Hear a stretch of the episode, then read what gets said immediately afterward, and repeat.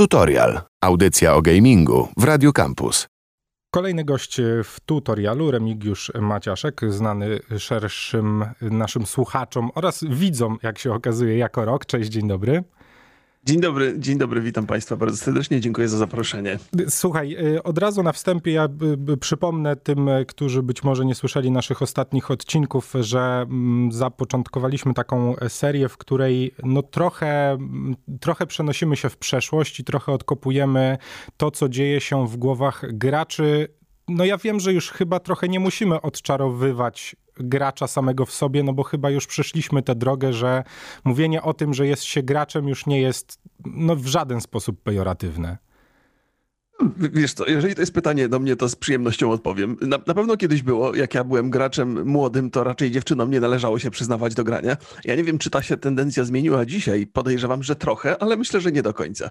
Myślę, że, że, jeszcze, że, że jeszcze y, bycie graczem nie do końca jest takie wszędzie akceptowane i zawsze akceptowane. Myślę, że ciągle gracz się jeszcze kojarzy z takim ziomkiem, co siedzi w piwnicy i nie za bardzo ma kolegów i koleżanki zwłaszcza. Więc y, y, zmierzamy na pewno w dobrą stronę, bo gry stają się bardzo powszechne, zwłaszcza w, w życiu młodych ludzi.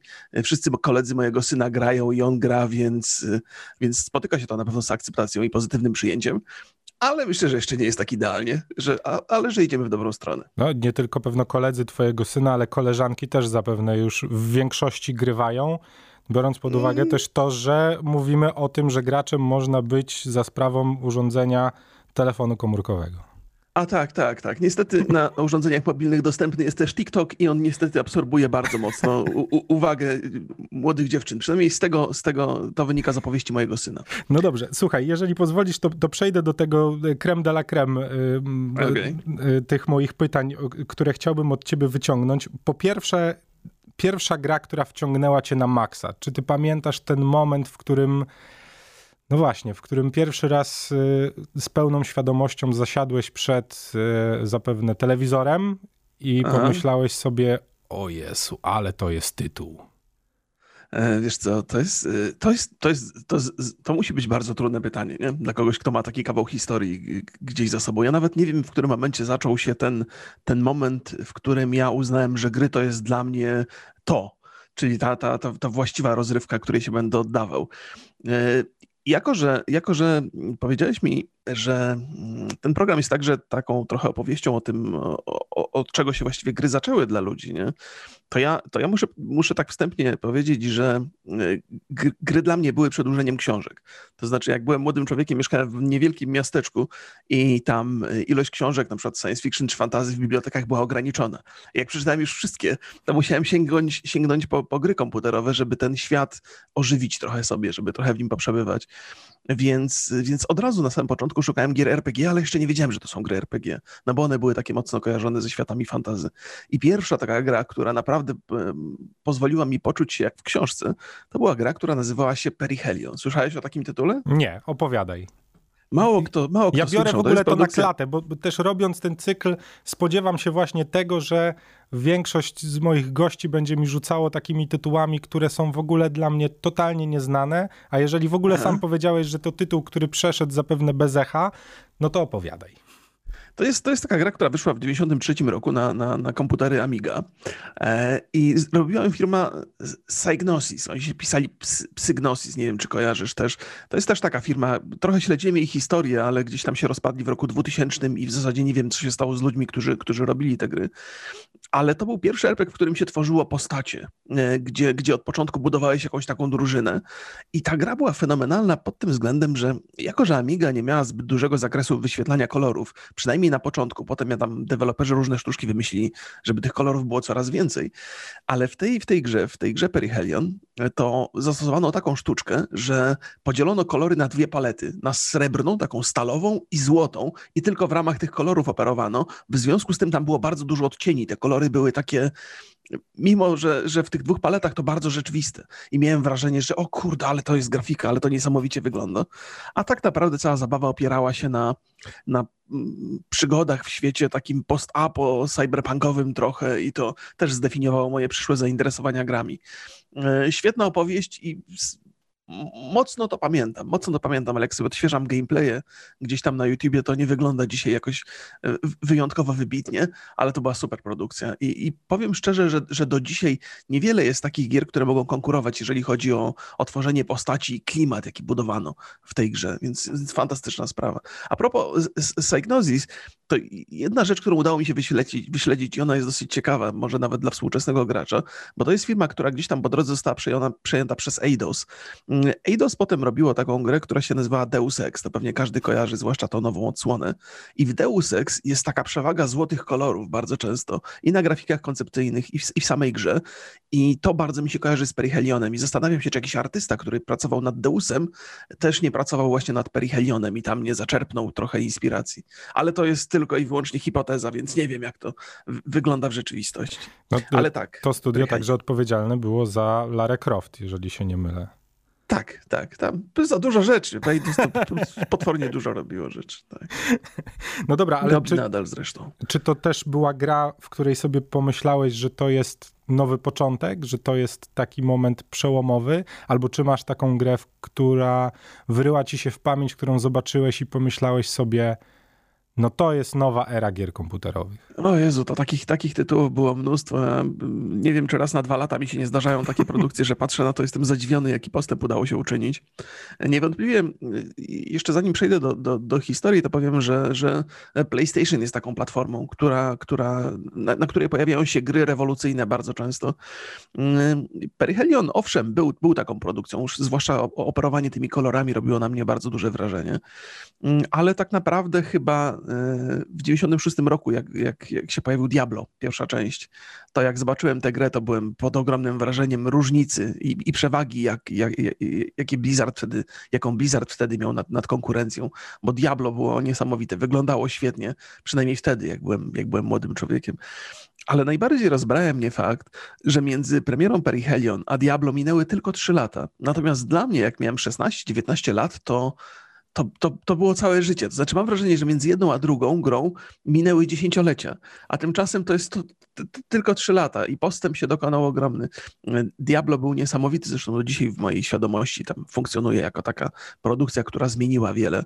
W ogóle Blizzard miał w sobie coś takiego, przynajmniej kiedyś, że, że trochę zmieniał sposób patrzenia na gry i wiele takich rewolucyjnych produkcji trafiło spod ich e, ręki do nas. No słuchaj, biorąc pod uwagę to, że mniej więcej Diablo pierwsze wychodziło mniej więcej w tym samym czasie, co pierwsze GTA, które miało podobną kamerę, no to Diablo biło wszystkich na głowę graficznie w tamtym momencie i to się wydawało, że no, że to już nic więcej graficznie chyba nie wyciągniemy. Już to Diablo było takie, że już prawie te postaci nam wychodziły z komputerów i z monitorów. Tak, tak, tak, tak. To, to było niesamowite było. Ja nie wiem, też do dzisiaj, jak się patrzy na te gry, to one oczywiście nie robią wrażenia, ale wtedy pa, pa, pamiętam, że szczęka mi opadła. Nie? To chyba Diablo y, pierwszy, pierwszy raz było dostępne w formie demo. Już samo to demo po prostu mnie, wywaliło mnie z butów, tak kolokwialnie mówiąc. Niesamowita sprawa i dobre wspomnienia. Z dwójką też masz takie dobre wspomnienia? E, wiesz co, ja w ogóle nie. E, to znaczy, oczywiście, że dwójka była świetną grą, ale to jest taka gra, do której musiałem się trochę przekonywać, bo wydawało mi się, że ona graficznie trochę odstawała od konkurencji, że nie była takim, e, takim postępem, takim przeskokiem jakimś rewolucyjnym, jakim była jedynka. W ogóle z moich wspomnień wynika, że jedynka miała lepszą grafikę od dwójki, bo, bo inne wrażenie po prostu na mnie te gry zrobiły. Dwójka była bardzo pasująca do obecnych standardów, jedynka wykraczała dalece poza nie. I to są pewnie takie wspomnienia. Ale dwójka jest dobra z wielu, wielu innych powodów. To był świetnie, świetnie zrobiony świat. Mnóstwo, mnóstwo godzin tam spędziłem, na pewno więcej niż w jedynce. Ale dwójka na pierwszy rzut oka nie zrobiła na mnie aż takiego wrażenia, chociaż oczywiście świetną grą była i nadal jest. Pytam nieco zaczepnie, bo poza tym moim skryptem, który mam tutaj skrzętnie przygotowany, skoro wspomniałeś o serii Diablo, to muszę cię zapytać o to, czy wyczekujesz w takim razie remastera Diablo 2, ale podejrzewam, że w takim razie bez jakichś większych emocji. Nie, nie. Owszem, bez emocji, ale bez emocji, dlatego że już jestem starszym graczem i oczekiwanie na, na premierę gry nie jest dla mnie aż takie bolesne. Kiedyś, jak byłem młody, ten czas dużo wolniej płynął, teraz płynie znacznie szybciej. Więc oczywiście sprawdzę e, e, remastera dwójki. Jestem ciekaw, jak to, jak to zrobią. To znaczy, widziałem, widziałem na, na gameplayach, wygląda to ładnie. E, na, na, pewno się trochę przy tym pobawię i fajnie, że, że go zrobili. Mam nadzieję, że zrobią go ostatecznie dużo lepiej niż zrobili remaster Warcrafta, czyli ten niesławny Reforged. No bo Blizzard ma takie swoje słabsze momenty chyba obecnie. Ale zobaczymy, zobaczymy jak ten remaster będzie wyglądał. A ty z remasterami jesteś całkowicie ok? Bo, bo ja też no, od dłuższego czasu w tym programie poruszam tematykę remasterów. Ostatnio mm -hmm. zmieniłem nieco zdanie. Przez bardzo długi czas mocno hejtowałem remastery i uważałem, że to jest po prostu kolejne sięgnięcie do mojej kieszeni do momentu, w którym zdałem sobie sprawę, że jest bardzo duża grupa graczy na tym świecie, którzy w Diablo 2 po prostu nie grali i w te remastery, które teraz wychodzą, nie grali. No i że to -hmm. zastanawiam się, czy to jest właśnie uśmiech bardziej w naszą stronę ludzi, którzy pamiętają i odwoływanie się do wiesz, tych naszych sentymentów, że o Jezu, jaki to był świetny tytuł i trzeba to ponownie zagrać w odświeżonej wersji, czy właśnie gdzieś prawda leży po środku. Wiesz co, to jest, to jest, e, remastery to też jest kawałek historii i tak naprawdę mm, wydaje mi się, że teraz znajdujemy się w takich złotych latach remasterów, gdzie te gry w zasadzie przestają być nazywane remasterami, zaczynają być nazywane remake'ami, czyli w zasadzie gra jest tworzona od podstaw na tych zasadach, które były tam ileś lat temu wprowadzone, natomiast mamy do czynienia z nową grafiką i często silnikiem, yy, znaczy zawsze silnikiem i nawet mechaniką i, gameplayem mamy do czynienia trochę innym, takim uwspółcześnionym. I to jest coś, co ja lubię, to jest faktycznie taki sposób na to, żeby z jednej strony nasze sentymenty poruszyć, a z drugiej strony zaprosić nowych graczy do tego, do tego świata. I to jest, to jest bardzo dobra rzecz. I, i, i te, te gry, które powstają, i właśnie ten Diablo 2 zapowiada się nie najgorzej. I e, e, remake, remaster Final Fantasy VII, który, który jest fenomenalny i ten najbliższy, ta jakby kolejna część zapowiada się także świetnie. Przypominam sobie także chyba Resident Evil, e, część drugą, który też świetnie przyjęty i bardzo dobrze, bardzo dobrze wyglądał. Co prawda to nie mój, nie mój klimat, ale doceniam to, to, to, co tam jest robione. System Shock także nachodzi, dochodzi, znaczy nadchodzi w tej wersji remaster, więc te gry zapowiadają się bardzo dobrze i cieszę się, że trochę zerwano z taką tendencją robienia remasterów, po prostu dodając tekstury wyższej jakości, wyższe rozdzielczości, pozostawiając te stare mechaniki, które dzisiaj się nijak mają i nie wzbudzają do jakby zainteresowania. Więc, y, więc tutaj trochę w tej, w tej dziedzinie jakaś taka rewolucja się y, dokonała w ciągu ostatnich lat i bardzo mnie ona cieszy. Te stare gry, przyjemnie do nich wracać, wiesz, to jest tak, że, że, że ten Nowe marki pojawiają się rzadko, często mamy do czynienia z, z powielaniem tych samych schematów, a te stare gry często miały sobie coś takiego innego i to jest okazja, żeby deweloperzy trochę popróbowali innych pomysłów, więc, y, więc podoba mi się ta tendencja. E, no i lubię i sentymenty. Nie? No tak, nie, no sentymenty to przy, przy każdym z nas, y, no ja się y, mam całą taką listę wypisaną na komputerze, jakie remastery jeszcze nas czekają, ale na razie tak, jej tak, nie tak. będę ujawniać, będę ją wyciągać w odpowiednim momencie. Słuchaj, skoro wspomnieliśmy o tym, że, że no właśnie w tych, e, w tych naszych te, aktualnych czasach e, no je, bywa różnie z tymi grami, to powiedz mi, czy ty masz jakąś taką nową grę, która, która tobą zawładnęła, w której właśnie też pomyślałeś sobie, od której totalnie nie mogłeś się oderwać, że, że, że jedyne o czym myślałeś to, żeby wrócić i, i, i dokończyć. No. No, to zastrzegłeś w tym punkcie, żeby to była taka e, gra, która jest nie starsza niż dwa lata, nie? No bo dwa lata jest... to jest taki okres, w którym ja mam trochę wrażenie, że jeżeli sięgniemy po gry sprzed dwóch lat, to one jeszcze się nie zdążyły do końca mm. zestarzeć. W sensie faktycznie, jeżeli sięgniemy po tytuł, który ma więcej niż dwa lata, no to mm. może się okazać, że te mechaniki, które, które tam były zastosowane już w tym momencie, no co by nie mówić, są po prostu przestarzałe no bo jak obydwaj bardzo dobrze wiemy, dwa lata w tym momencie na rynku gier wideo to jest ogromna przepaść. Tak, tak, tak. Ja, ja się zgadzam z, z, tą, z tą tezą postawioną. Tylko to jest też tak, że, że dzisiaj, dzisiaj e, jestem zupełnie innym graczem niż, niż kiedyś byłem i, i nie mogę sobie nawet na to pozwolić, żeby tak się zagubić zapomnieć w tym świecie gry. E, I owszem, mam takie myśli, że chciałbym wrócić do tej gry, ale z drugiej strony dziecko mi płacze na przykład. Nie? I to już i to trzeba priorytety przestawiać. Tęsknię za tymi czasami, gdzie, gdzie, gdzie gra była takim moim priorytetem i chciałem, chciałem sięgać po nią i cały czas o tym myślałem. E, ale próbowałem trochę poszukać szperać? I, I, mam dwie odpowiedzi na to pytanie. Po pierwsze, niezwykle mocno doceniam e, Spidermana od, od Insomniac Games, tego, który wyszedł na, na PS4 w 2018 roku we wrześniu i tego w, w ramach kontynuacji, czyli Milesa Moralesa. Ja mam ogromną mam sympatię do do, do takich produkcji superbohaterskich, a ta sympatia wynika też z sentymentów jak się przeczytało wszystkie tytusy Romki i Atomki, przeczytały się wszystkie Kajki i Kokosze i Asterixy, które w Polsce były dostępne w czasach moich młodości, zaczęły się pojawiać te superbohaterskie komiksy, których było jak na lekarstwo, nie można ich było dostać zupełnie. Miałem tylko kilka sztuk i miałem takie, a wiedziałem, że w Ameryce to są te zeszyty wydawane w, w, gigantycznych ilościach i miałem takie, o Boże, ile bym dał, żeby poczytać takie komiksy o Spider-Manie y, i o innych tam superbohaterach. I do dzisiaj te wszystkie superbohaterskie rzeczy mnie niezwykle fascynują i, i, i taki, y, nie wiem, y, budzi się we mnie dzieciak, kiedy w te rzeczy gram i, i, i Spider-Man fantastycznie się wpisał i, i, i w to, co komiksy pokazywały, i w to, co y, filmy animowane pierwsze, pierwsze realizowały. Y, no i gameplayowo jest fantastyczny, więc, więc super sprawa, naprawdę bawiłem się doskonale i mam nadzieję, że będą kontynuacje tej gry. Świetnie, świetnie zrobiona. Ale to jest, to jest coś z 2018 roku. Natomiast mam też taką taką e, świeższą rzecz e, i, i byłoby nie fair, gdybym o niej nie powiedział. E, mowa o cyberpunku, który no nie, nie, nie, nie wszędzie był dobrze przyjęty, tam z, z, powodów oczywistych. W moim mniemaniu to jest przede wszystkim gra niedokończona, ale mimo tego spędziłem w niej 500 godzin i, I, mam dużo takich y, negatywnych przemyśleń z, związanych i z wydaniem tej gry, i, i, i, ze sposobem, w jaki to było prezentowane. No to jednak 500 y, godzin nie spędza się w grze, która by nie sprawiała przyjemności. Chyba w żadnej innej grze single player nie spędziłem tyle czasu, więc, y, więc trzeba o tym wspomnieć. I z taką nadzieją, że następna rzecz Redów będzie od początku do końca już taka wypucowana w momencie premiery. Więc Cyberpunk na pewno jest, jest rzeczą fantastyczną. Cyberpunk też mocno się wpisuje w ten, w ten perihelion, o którym opowiadałem na początku, bo to jest też takie trochę post-apo, trochę, znaczy zdecydowanie cyberpunkowe i trochę post-apo. Więc, e, więc to, to jakby, moja droga jest dosyć prosta.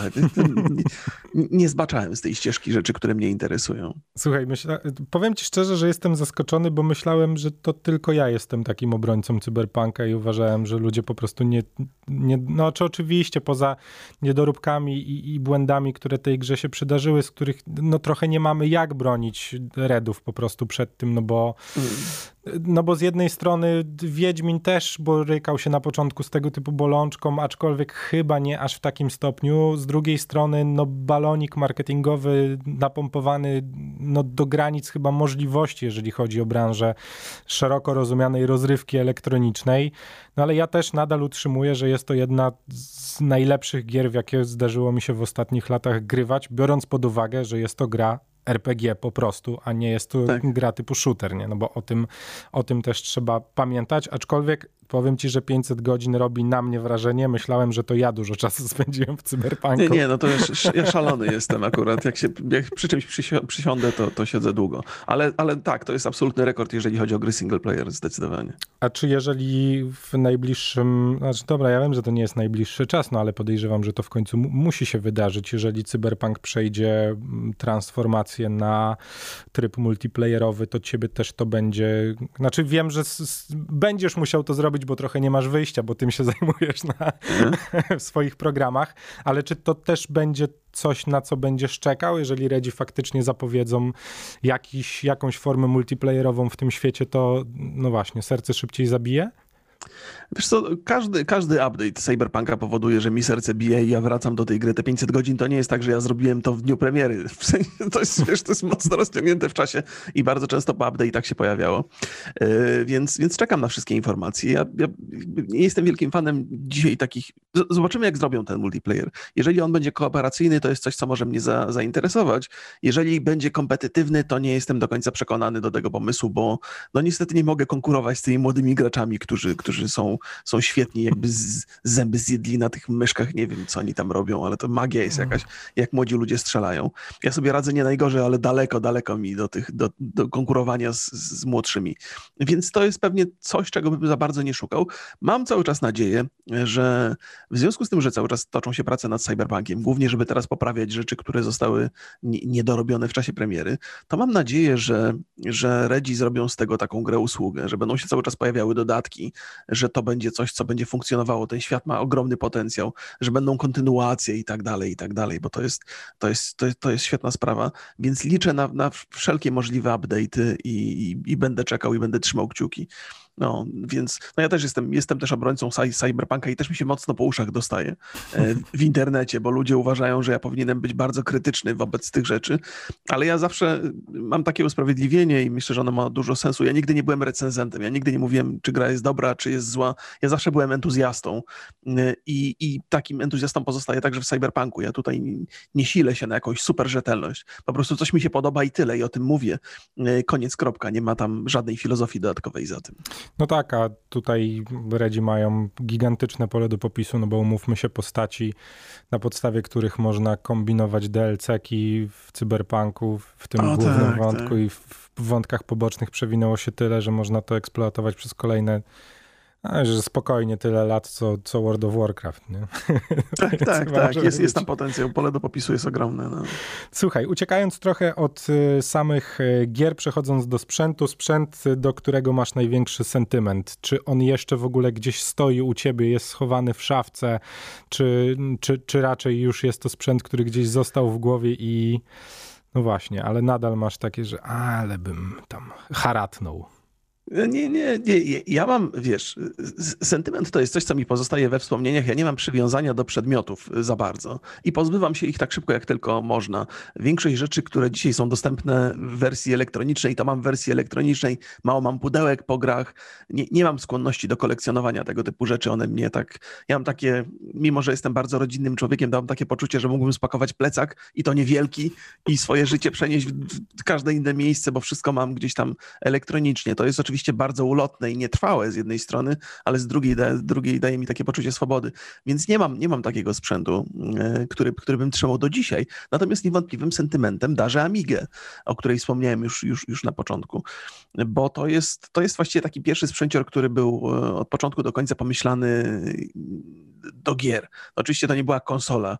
Potem po latach wychodziły konsole, które mnie totalnie e, omijały, ale Amiga tak, dużo rzeczy tam ograłem i, i bardzo dobrze wspominam. To była cudowna, cudowna maszyna. Wcześniej miałem Atarynkę jeszcze, ona taka była 65X i on tam można było w coś pograć, ale koledzy z Commodore mieli lepsze gry, więc jakoś tak nie, nie, nie, nie wspominam jakoś bardzo dobrze, bo, bo miałem tylko e, takie przemyślenia, że kurde, szkoda, że nie, wy, nie wybrałem Commodore, ale jakby mnie ktoś wtedy zapytał, to bym powiedział, e, Atari lepsze, nie?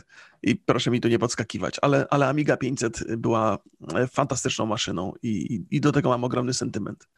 Tak. No dobrze, mój drogi, y, w takim razie delikatnie zbliżając się ku końcowi, śledząc twoje poczynania w internecie, muszę cię zapytać, czy ty też masz y, w tym momencie coś, czego bardzo wyczekujesz, jeżeli mówimy o grach komputerowych, no bo śledzisz y, cały czas na bieżąco, komentując to, co dzieje się na tym właśnie poletku, które, no umówmy się, najłatwiejsze nie jest, no bo codziennie spływa, spływają setki informacji o tym, co, gdzie, kiedy się wydarzy i tak dalej. Y, czy masz mhm. coś, na co ty personalnie czekasz? W sensie nie taki tytuł, który wiadomo, że, że gdzieś tam gracze bardzo ciepło o nim myślą, ale ty personalnie, jako, no właśnie, jako gracz, a nie jako mhm. twórca, twórca kontentu związanego z grami komputerowymi. E, tak, są takie rzeczy i myślę, że to będzie trochę niekonwencjonalne e, po, pośród tych różnych historii. Jako, że czas mi dzisiaj płynie znacznie szybciej niż w młodości, to nie ma czegoś takiego, że ja czekam na, na, na premiery, że wiesz, że jest jakaś konkretna gra single player, która wyjdzie i ja będę w nią ogrywał i teraz liczę dni, dni do, do premiery. Oczywiście te rzeczy, które są od Bethesdy, takie rzeczy jak Starfield czy, czy Obsidian Entertainment, które robią tam Avowed, robią The Outer Worlds 2, to są takie rzeczy, które gdzieś tam się znajdują na moim radarze i na pewno pewno w nie pogram. Natomiast to, co mnie obecnie najbardziej interesuje i to, czego wyczekuję, e, może nie z, z, z jakimś ogromnym napięciem, ale to są, to są wirtualne światy, to są gry e, MMO ciągle, bo dzisiaj bardzo dużo czasu spędzam w takiej grze jak The Elder Scrolls e, Online, albo World of Warcraft, albo Star Wars The Old Republic i cały czas bardzo mocno doceniam to, że te gry są rozwijane i na przykład The Elder Scrolls Online prezentuje fantastyczny świat, doskonale rozbudowany, w którym można spędzić mnóstwo, mnóstwo godzin, do którego można zawsze wrócić, w którym wszystko jest na czasie. To jest, to jest ogromna zaleta tej gry, że niezależnie od tego, ile przeszedłeś tam, ile rzeczy widziałeś, to nawet możesz się cofnąć do, do początków i odwiedzić krainy, które gdzieś ci umknęły, a one są a, a, cały czas aktualne w zależności od tego, jaki masz poziom. Że to nie jest tak, że są miejsca, w które chodzisz i jesteś super bohaterem i właściwie nic ci nie, nie, sprawia trudności. Trochę jesteś super bohaterem, ale to wszystko jest bardzo aktualne. To bardzo doceniam deweloperów, którzy tak podeszli do tej gry.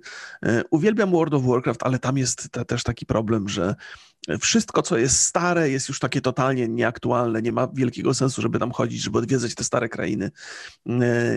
Ale to jest też coś, na, na, co czekam, że, że gdzieś tam kiedyś deweloperzy World of Warcraft zmienią trochę filozofię i zaczną dbać o ten stary content.